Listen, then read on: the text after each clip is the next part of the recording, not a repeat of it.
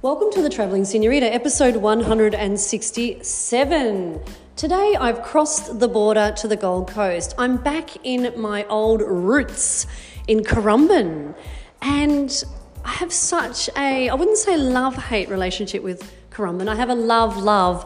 There was a little bit of, you know, stuff that I did here way back 20 something years ago called the Swell Sculpture Festival that is always still very much embedded in my heart. And I think of my children when they were young and how much time we spent cruising the beaches and the streets of Currumbin to the point that we built a house up on a hill and didn't know much about this place. And I used to walk through an industrial estate to get to the beach and often think, where is a latte? Where is somewhere I can visit on the way to the beach of Currumbin? Well, fast forward, and this industrial estate area on Currumbin Creek Road has now turned into what I would call a cultural mecca, starting at places like Dust Temple, heading right into um, Japanese restaurants, cafes. I'm not doing it a lot of credit here because I'm actually sitting today in one of the newest ones, which is super exciting, called Bread Social. We all know Bread Social from Byron Bay into Tweed and now into Currumbin.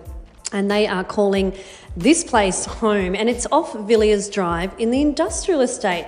And so I found it last week. I followed my nose to the supersized Portuguese tarts, and then I ran into some old mates, the Baker Boys, who I love here.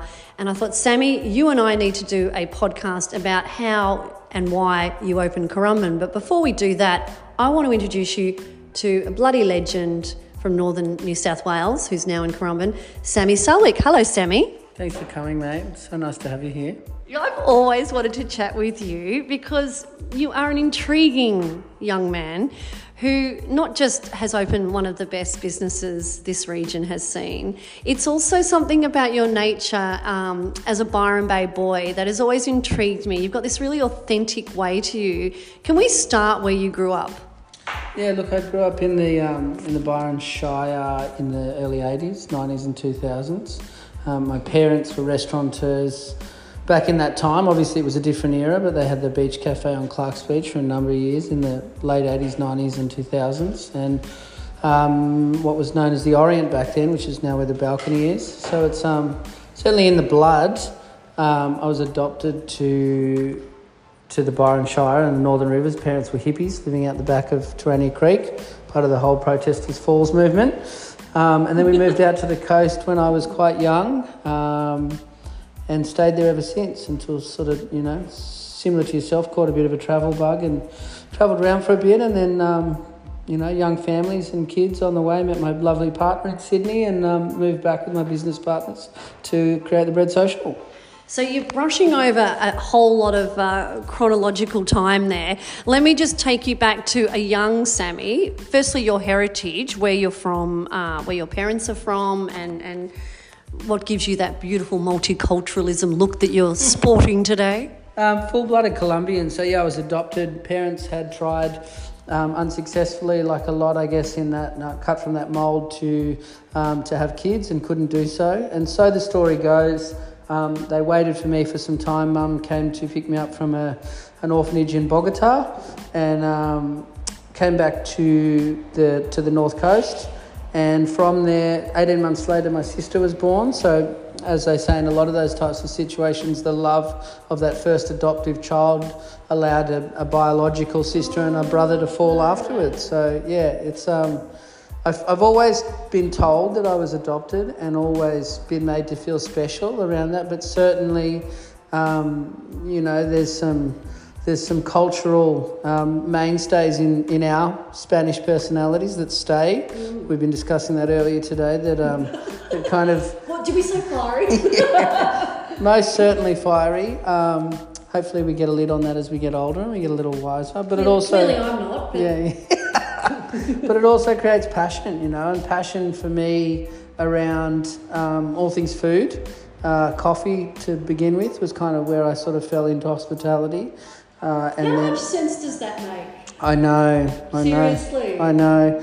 And and look, I mean, for me, um, that's you know that hospi- I am old school hospitality, and you know we share a few um, common friends um, that I, I like to think are cut from that mold, and that's not to discredit you know some of the new new go getters out there, but that old school, you know, warm, hospitable. You know, industry that it should be that welcoming feeling when you, you know, when you cross into someone's home um, or business is, is something that's really important to me. And do you think that's what um, your mum and dad taught you as a young Sammy? Like when he knocks off school, he went to the cafe to wait for mum and dad to finish work. What were you watching? What did you observe as a young boy? Look, we were pre- they were they were pretty. Um, you know, they didn't have a lot of money growing. We didn't have a lot of money growing up, and they'd really, you know, thrown everything they had at the beach cafe. And um, I distinctly remember, you know, being that young kid that was, you know, heckling the chef, untying the apron. You know, like I was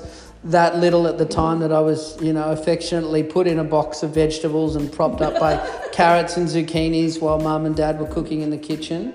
Um, was mum, mum and dad a sh- either a chef? No, they'd had a plethora of, of different jobs, and um, I think they just fell into it. You know, they bought the beach cafe back then.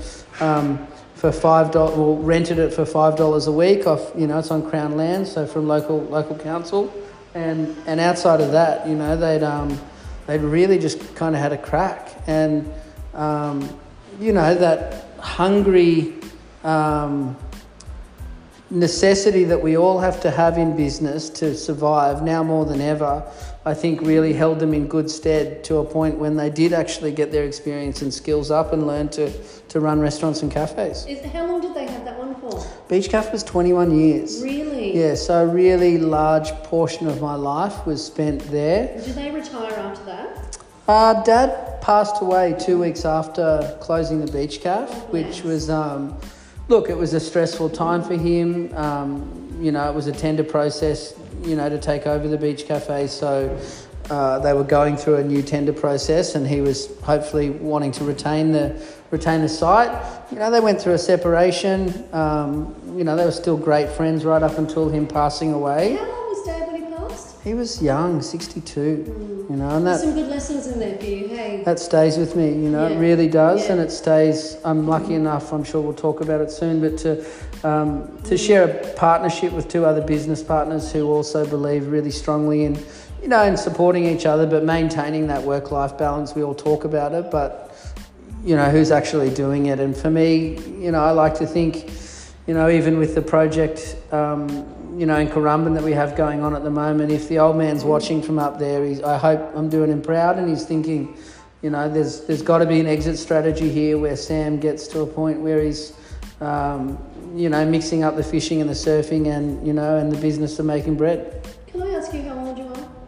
I'm 41, almost 42. You're young?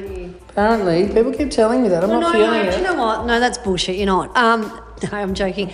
No, it's interesting. Age is age is just a stage, really, because you know I'm early 50s, and I kind of think when I hit 40, your age, I thought that was getting older, and it's relative because your kids are growing up, you've got business experience, so yes, you are heading into that other stage of your life where you have um, you know, the work life balance is super important and yeah. you are making that happen. So, I want to talk about the boys, the three of you. Um, thank you for sharing your heritage with me and um, your mum and dad's experience in Byron Bay.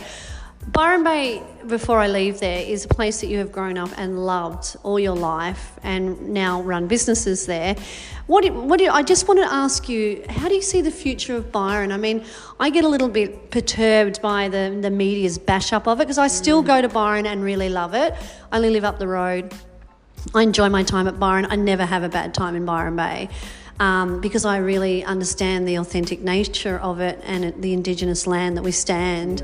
Um, doesn't matter what the media says, but I do get a little bit tired of, you know, some of the beat up. Can I just ask you a little bit about that yourself as a local? I think it's really interesting that you brought up, you know, the Indigenous aspect. That land has always been traditionally a place of healing mm-hmm. uh, and a pr- place of creativity, and I think you know, if I'm honest, I went through a time probably like a lot of long-standing locals where um, we felt there was a little bit of a grip being lost on that old school you know, local community based um, feeling that the town once had.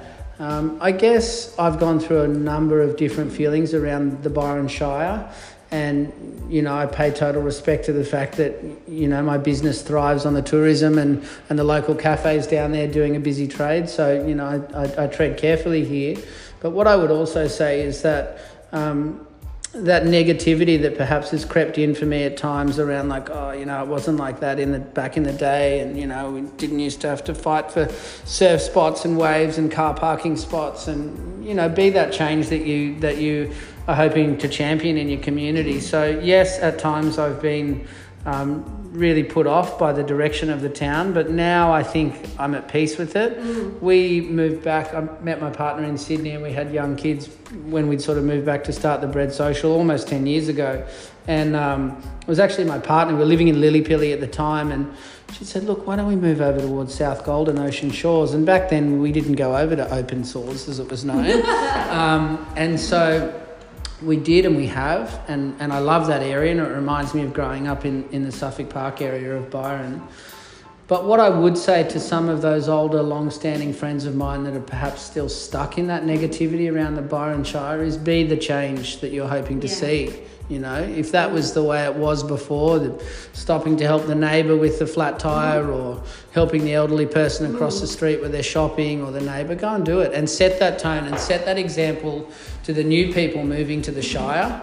Um, I think that, you know, change and um, growth in that area are coming, but that's not unique to that area of the coastline. It's happening everywhere. Absolutely. And you know, you, um, a friend of mine, mutual friend actually, Craig Tansley, who grew up there, he said to me, he he's in Currumbin now, and he said it's so funny because he goes there and he actually almost gets a little bit of humour because he sees people that have been there for five years pissed off at the person that's been there for two years, or the person that's been there for one year. and I always just think, hey, dudes, we're all just passing through. So it's not even like a 20 year um, attitude or I don't know, I mean, the 60,000 year attitude. Of course. It's, it's, it's, it's, he finds it funny. He doesn't get he doesn't get um, upset by it, even though he's a Byron local. And that's a good way to look at it, you know. Yeah. And if we and can... so if you did what you just said, be the change you want to be, then you could teach that five-year one that's grumpy at the two-year one that we're all just passing through on this beautiful of indigenous course, land. And we should be doing that in the water, you know. You know, whether it's in the water or for the car parking spot or whatever it might be. If we are managing to to take that deep breath. You know, I'm into an advocate of a bit of deep breathing. I think it's it's a good tool that we can all use at times. And you know what we can do, Sammy, is teach our children that way. And I've done that myself um, with my our own boys who go to Cabarita surfing sometimes because we live at Kingscliff. And they might get, you know, told to get out of there and get off the wave and whatever. And I've just taught them how to navigate that. And well, I think surfers are, you know, they're a, they're an interesting group unto themselves because Traditionally, we're greedy by nature. We want the waves and we want our, more than our fair share of them, but we're also nomadic by nature. And so um, I challenge those locals, you know, sitting on the point at the pass. Uh, to not think about perhaps those times in their lives when they have put the boards on the roof and driven an hour or two south or north. Are we not all held to that same type of etiquette? And when you get to that spot that's not your home break, are you hoping that those people do adhere to some kind of surfing etiquette in the water? And it's the, the same can be said for how you conduct yourself in the community. But isn't it like a level down of just being in the water and being namaste anyway and being calm? Hundred percent. Look, I must have missed that point because when I see the when I see the gnarly shit, I'm like, what? I yeah. you guys are meant to be having fun, man. Anywho, moving right along, I want to talk about the three Baker boys. Um, well, firstly, when I when I first met you Sammy. We have a, a mutual friend, Sazi, who's also been on the podcast, um, an absolute star chef person friend. Yeah. And she introduced me to you, and I straight away was just, I was just, I mean, all three of you are, are stunning. The, the boys that you're in business with, stunning human beings. But there was something about you, and I was like, I know he's got that fiery traveling spirit. Mm. And I just got back from Sri Lanka, and you were just going, and we were sort of you know, chewing yeah, the fat right. on Sri Lanka. So tell me about the travelling side of Sammy. What does he love about going to other cultures? Look, again, we were talking about this earlier. In that, um, I need food. Food is obviously my trade, but it connects us. It connects us all, and so you know, I'm sure you're very similar to me. If I'm off travelling somewhere, I spent a lot of time, you know, a lot of time in Indonesia and the South Pacific and those kinds of places. Obviously, first and foremost, surfing is, is a big reason um, for a part of my travel. But secondly, it's food. And not to go and find the shiniest new restaurant in those kinds of um, circumstances and those kinds of experiences. It's to find the local dingy spot that might be, you know, 20 baht to, you know, to, to purchase something. I think to me that's that's the experience that I'm looking for. And Sri Lanka, I'm sure you'd agree, was really that for us mm. and our family. Mm. Um, oh, you took, you took three kids too. We took all the kids. We had two at the time. Um, I don't know if Maddie was pregnant. I think we did. um, and there, you know, that's a testament to how relaxed and um, mm. and how beautiful a time we had there. You know, mm. we really met some people. I'd share with you a story in Sri Lanka. I met this guy. We were staying in Arugam Bay, and the surf was just absolutely phenomenal. And there's quite an eclectic group of people, you know, in the water.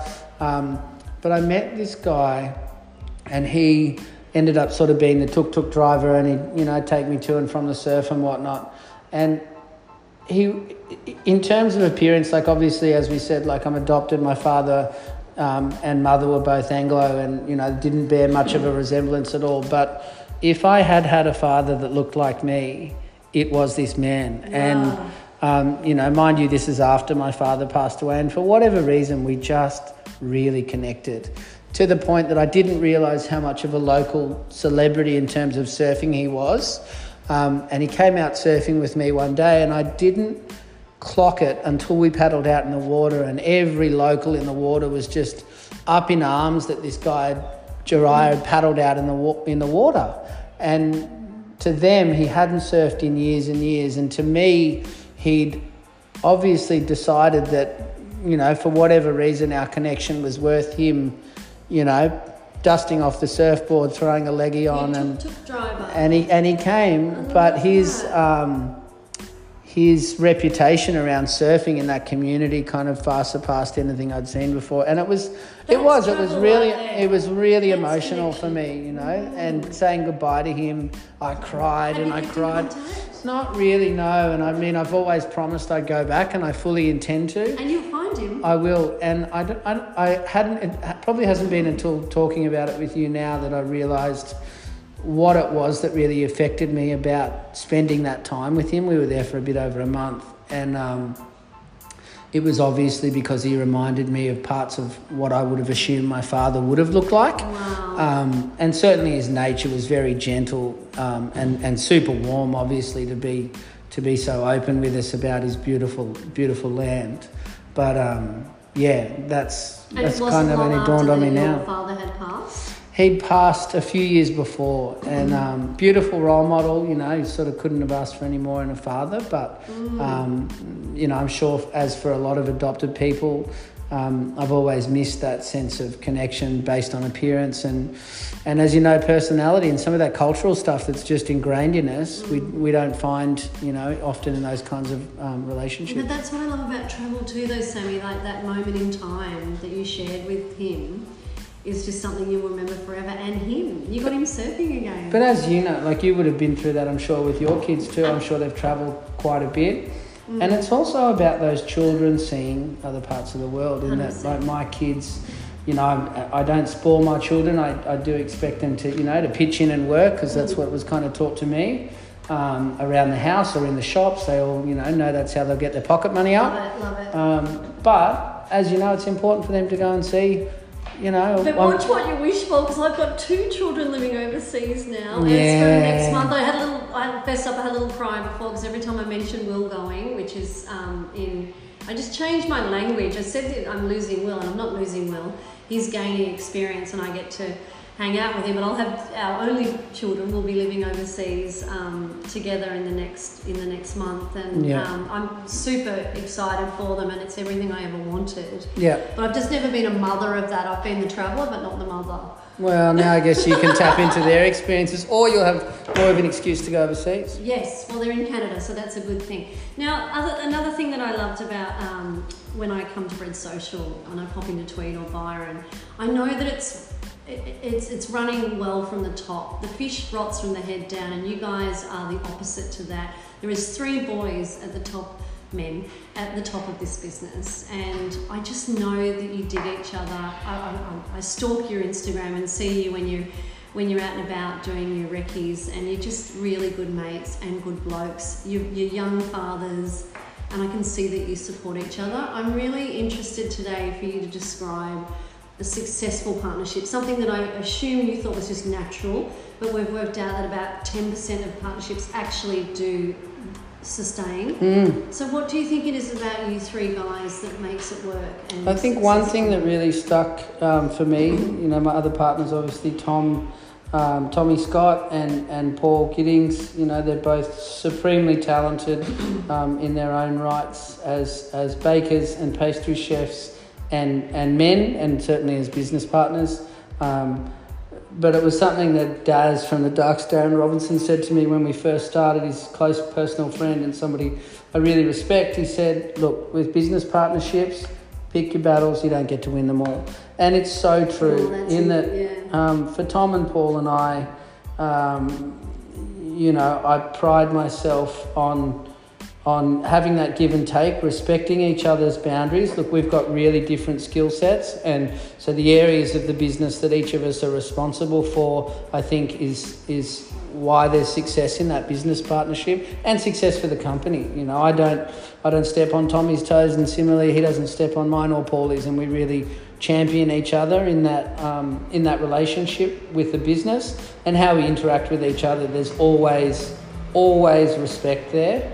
Um, we pride ourselves on the fact that we've never raised our voice at one another, we've never sworn at one another, and you know, probably to our own detriment in the fact that we over communicate. We spend hours and hours on the But phone. can you over communicate? I don't believe so. You know, and, and look, people affectionately, the staff affectionately um, refer to us as the brake, the accelerator, and the clutch, and I'll leave you to figure out which is which. um, however, we need all of those things to drive the vehicle, and um, Is Tommy the clutch? Tommy's the accelerator. You know, Tommy, Tommy's the excited puppy, and I mean that with the utmost love and respect. You know, he's.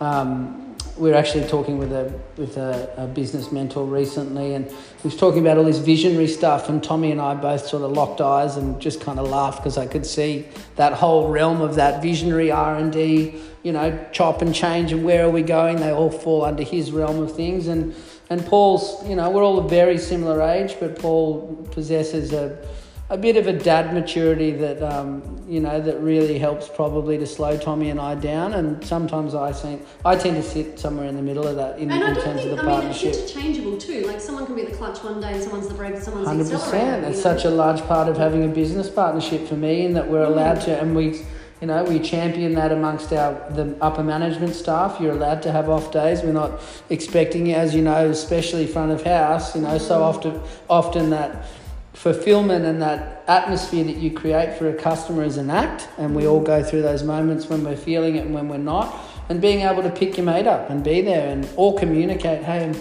I'm, having a rough time at home, or I'm not sleeping because the kids are keeping me up, or the dog's been barking, or whatever it is, and then allowing that other person to step into your space and mm. kind of step back so that they can. It's I think healthy. super important. I've met so many people that have either still worked with you or have worked with you in the past, and I have never heard a bad word said about either any of you boys, which is a real testament to you because things Thanks. can get really heated in the kitchen, as you know. For sure. Um, so, do you think having that foundation of all of you working as bakers, you work together as bakers? We started the three of us, yeah, three. And whereabouts? Three of us started, well, the boys, um, Paul and I met at um, a company called Central Baking Depot, um, which was the sister company to Bourke Street Bakery, um, run by a close personal friend, Jason Warwick.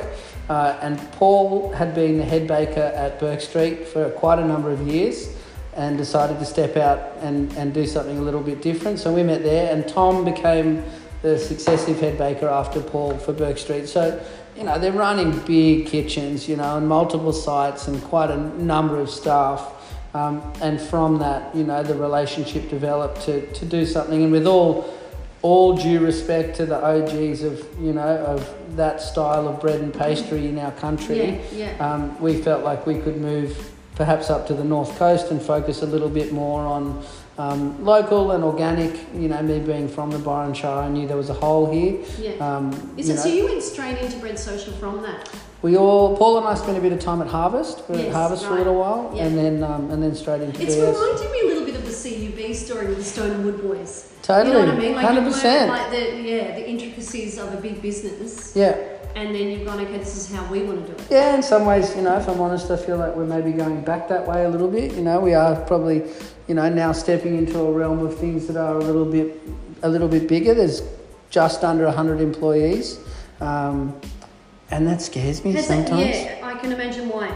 Um, is um, that's management of people as well, Mm. and HR, and there's all sorts of things around that. Um, do you think that a oh, I'm going to use a pun here. Do you think a loaf of bread has to rise to that sort of level? No, uh, look. I mean, again, in the in the in the clutch, the brake, and the accelerator, Paul um, Paul would probably say, and we were. You know, if you're just looking at money, we were probably most profitable when there was 11 employees. We were just at the farm. There's now five sites. Um, you know, so were we most profitable then? Probably. You know, we were in the teens every day, starting at two o'clock. You know, I didn't You guys were baking at 2 a.m. Every day. When we first started, every Right. day it was just up. us, yeah. And then, um, you know, bringing in some more roles around that. You know, obviously, um, payroll tax is a bit of a bit of a bit of a knock in the teeth out of nowhere. Mm. Um, and so, as we sort of got to that level, we decided, no, we're going to push this thing. We're going to send it. You know, we all want that quality of life. We've all got young kids and you know, young busy lives. Um, and so the idea for us was then that we would push past that and hopefully create a quality of life for our directors, uh, but also for the staff, you know, for the for the family of the Bread Social. And I say a family, and I know a lot of people use that, but they are, you know, the majority of those people are close friends, uh, and I consider them family. And so that um, championing that quality of life, you know, let's let's be honest. You move to Byron Bay, you move to the north coast to, you know, you might be a great baker, but you're thinking I might do four days a week. I want to work on my music career or my acting or you know my art. That that place of healing and creativity certainly But maybe still you've also exists. grown with the times though, like because I live half the time in West End now, and it's cheaper for me to live there Yeah, than it is in Northern Urbans. yeah, for buying um, yeah, rent and produce and, and food and yeah, coffee yeah. at half price. Um, Wow. I, I know that's competition based as well because there's, it's more competitive, but the rent's cheaper and stuff. So that's interesting that a city appears to be a little bit cheaper in Mm. the pocket. So we do have to grow our businesses in the Northern Rivers if we want to be a part of that lifestyle, whether it's sending kids to school or like everything's become a little bit more expensive. Sam. Yeah, look, I think you know the new site at Currumbin certainly love and respect to where we began at the farm, and we'd hope to retain some kind of presence there once the first ten year lease is up, which is about two years away. I can't believe Um, it's been 10 years. It's been ten years; it goes Wow. quick, eh? It's great. Um, but we're really conscious of that change in creating something as big as the Currumbin site. It will be big. Um, look, if it was all about money, we'd put a factory in Nerang and, and just lay waste to the coastline, and we'd be in a bidding war over five. because, of, because your brand is so strong, right? If, I mean, Mm. you could easily do that, but you're way more than that because that would be full circle going back into like a corporate bakery. Hundred percent, and I want to sleep at night, you know, and enjoy, and be proud of what it is that we're doing, Yeah. you know, and so Do you think you dilute it if you were to do what you just said, get it in a Nerang warehouse? Do you I think you your- just end up, you know, being a you start to compromise on ingredients and quality, Mhm. and you end up, you know, with all respect to some of those larger bread production companies, suddenly they're going to sell it for five ninety five, so you've got to do it for five ninety three, and you know you're arguing over buybacks and a couple of cents a loaf, and it's not us. We are one of the premium, you know, bread and pastry suppliers in the area. We are not the I'd actually say the country. We're, you know, that's a, that's a big call. There's some big ones out there. Dude, I know that, and I'm not parochial, and you know that I've lived, I grew up in Melbourne, I've lived in Sydney, I now live in Brisbane. Um, I don't know, man. I, I, I, I know my brand.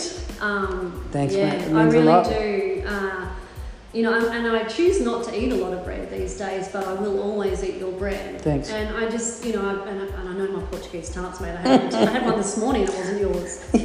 So, I don't know. I would say, you know, like you've got some rock stars that have come out of there, like um, uh, Audrey, who's down in Melbourne now, Mm. who's just kicking goals, you know. Yeah. And I mean, and, and SARS, our mutual friend, these girls are like artists.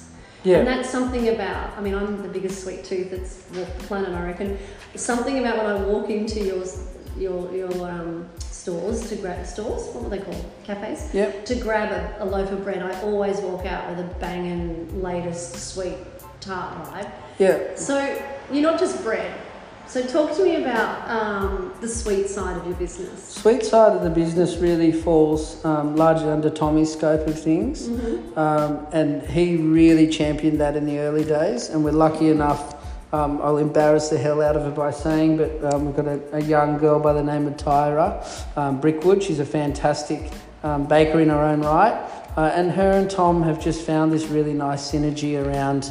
Um, you know, perhaps him not being in the apron so much, but still staying really current in terms of, you know, what might be something we want to explore. Seasonality is obviously a huge thing for us, and so, um, you know, him pushing and prodding and challenging in the right ways and giving her enough autonomy within the kitchen to, um, you know, to focus on doing some new things and doing some R and D on some exciting products um, is, is, is great and it keeps the business current. You know, um, we're never going to be one of those businesses that doesn't keep moving. I think if you're not moving, you're dying. You know. You did something in the early days, and I was like, what the hell? How, has- someone never done that before? Mm. And it was like, might have been SARS behind it as well, or, or a culmination of all, all of you. It was a Cajun potato pie. I think that was Sazi. Yeah. Like a Cajun potato pie, right? Yeah. It sounds so simple. Yeah. And I'm like, of course you'd do a Cajun potato pie. We're Mm. Cajun. Yeah. I mean, but not everyone's doing that. We were talking about this this morning that avocado at the moment, smashed avocado on Mm. toast, is not even coming from the Tweed. The avocados are getting exported to other areas. Want to know why avocado on toast is $21 in the Tweed? Yeah. Is because they're exporting it and then bringing it back in, right? Which is part of the system of avocados. Where I am at the moment, luckily enough, the avocados are actually literally coming from right there and it's $14.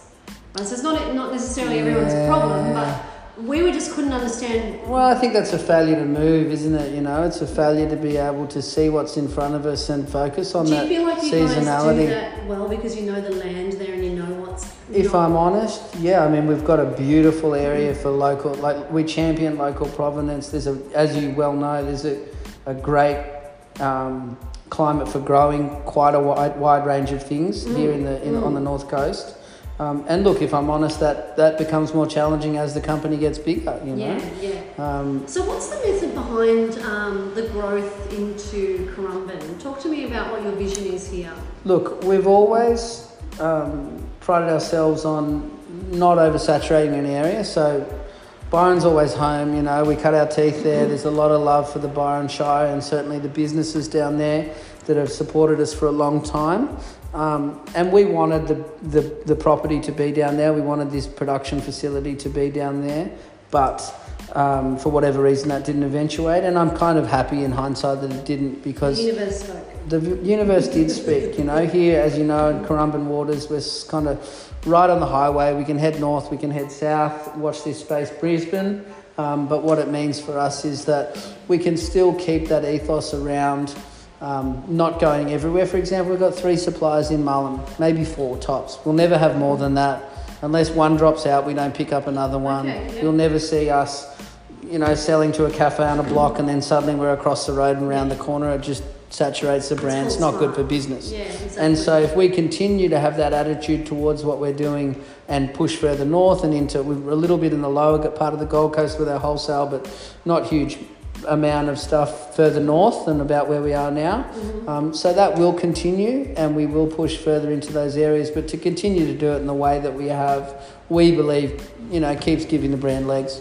And, and what do you think the response so far has been from the Southern The Gold Coast? The Gold Coast is like it's where it's at. You know, we're kind of we're so stoked to be part of the Gold Coast. In that, um, you know, with all respect to some of those councils on the lower um, parts of the coast that we've seen and dealt with, Gold Coast's been really progressive. They've been super welcoming. Look, to give you a bit of perspective, um, the site that we're creating uh, here, as you mentioned, just sort of near.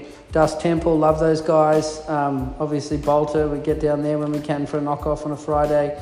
Stone Studios just come in, got a lot of love for those guys too. Yeah. Um, and so for us to do something here means, um, for, from the from the compliance side of things, I guess, like the size of the site is big. It's a two and a half thousand square meter property with a twelve thousand square meter internal space.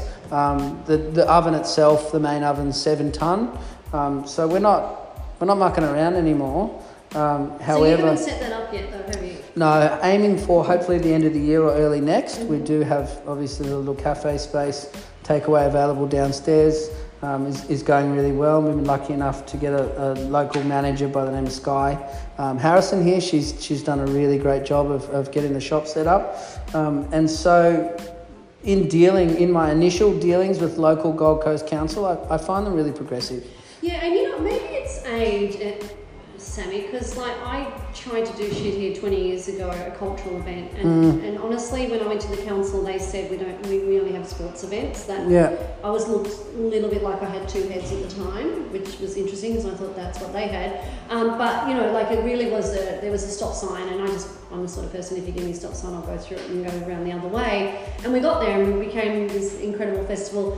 But there was a lot of hurdles, and I and I, I feel like um, Tom Tate, who's the current mayor here, who is an ex-developer, and he is about progress, whether you like him or not. He does get things through. On our end, on the other side, we have a Greens candidate who is not so much about the DAs. It is disappointing me, and I'm, I, it's my podcast. I can say what I want. Um, I'm getting more and more disappointed by the amount of DAs that are being knocked back from people that I know are fucking rock stars at what they do Yeah. and will provide economic, social, and cultural development to the area. So what's happened on the Gold Coast since I've left must be me. Maybe I need to leave for a bit of progress. When I left the Gold Coast 12 years ago, I was a little bit, you know, bemused by what was going on. Since then, there's been this like, okay, let's do it. These guys have got a great business plan. Let's mm. get behind them. We're getting resistance across the border. So one of the reasons why I moved to West End was so that I could feel a bit, you know, more progressive in my own personal life. So it's really nice to see the sophistication of the Gold Coast City Council and what it's allowing and nurturing to grow.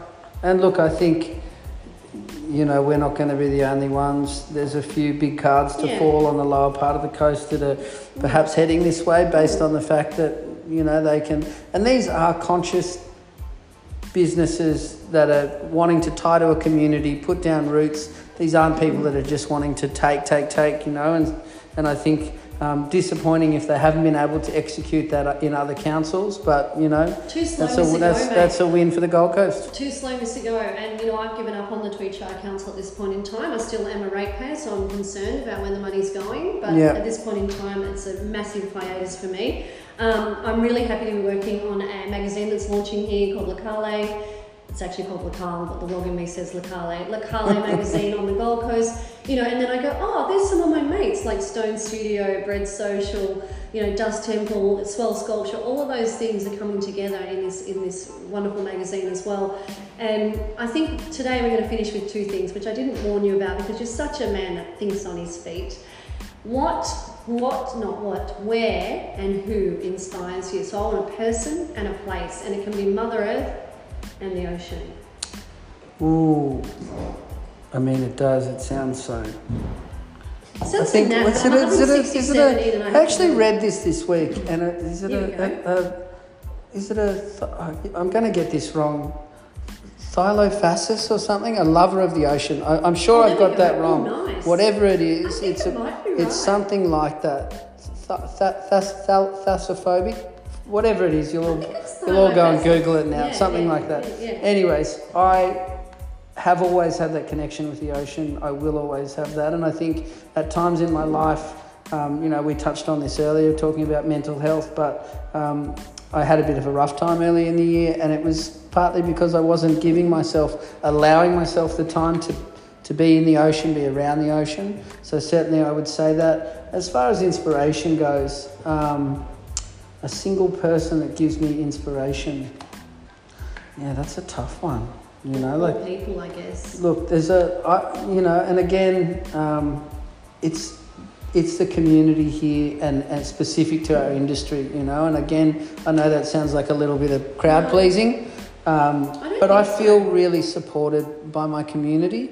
I feel really supported. Specifically, we feel really supported by our our hospitality community. At times, you know, doing this massive build, we're, we're, we're shit scared, you know, we are scared of what that might look like. And, you know, if, if the whole thing falls over, there's a lot of people depending on us right now. But more than ever, even other people that are, you know, like minded businesses, you know, they're opening their doors. You, you know, you've got Pixel, Burleigh, ba- Burleigh Baker, you know, they're, they've, they've been super warm to us coming to the community. You know, to the point they're like, come and have a look at this bit of equipment or that, you know, and that to us speaks volumes. Um, so, at the risk of throwing a bit of a cop out, I'm saying the, lo- the local hospitality community. I think it's a really good answer, Sammy, and I'm glad that you mentioned mental health because um, you're an advocate of men's mental health communication um, because of who you are, but you're also that guy that wants to make sure that everyone's okay. But you also make sure you're okay, and you know and, and went to a men's group that you needed to, you know, you wanted to feel a part of, and you made sure you're okay. And um, I just think that's really inspirational. I've written more about that in the story in the Carly magazine. But yeah, as a bloke, you're you're you're a bloody good bloke, mate. Yeah, thanks, mate. Appreciate it. I think it's a tough one um, for a lot of men. Keep talking to the brothers. You know, I think um, a lot of men don't, and I won't delve too much deeply into that group as we discussed. You'll have to read it in the magazine. However, um, we're not great at labelling our feelings, and so often amongst your men, if you can give them a few catchphrases, I'm feeling jealousy, I'm feeling shame, I'm feeling joy, I'm feeling anger, you know, and that leads into a deeper conversation, which might be a catch up over a lemon lime and bitters on a Friday afternoon or a beer or whatever takes your fancy.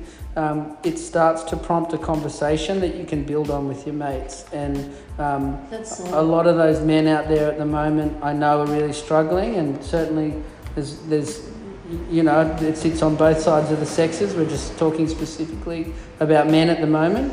I've got a lot of men that are really, really struggling with the weight of family and business and what we're meant to be as men. Who are we meant to be? And, and, and feeling comfortable around being challenged around the patriarchy and, and that inequality that has been for so long. There's, there are plenty of men out there that acknowledge it, and we're just kind of looking for a bit of prompting and camaraderie amongst the, amongst the others. I love that. That was such a solid thing to say. Like, are you feeling jealousy? Are you feeling like ask the question? Mm. Women are so good at telling you how they feel. Yeah. generally speaking. Whereas maybe men don't even know what that means to feel that, but if you ask the question, then they can answer Well, it. I think there's been a lot of change, you know. And I grew up in an age where, you know, it was buck up, solve problems with your fists, don't show emotion, you know. And um, within the course of a generation or two, like we're pretty simple creatures, you know, Mhm. men.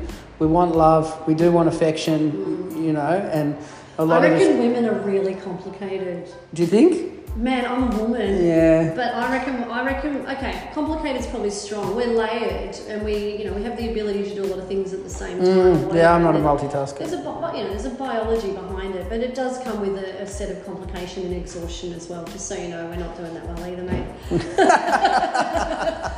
Thanks, Sammy, you legend. Adios. My pleasure.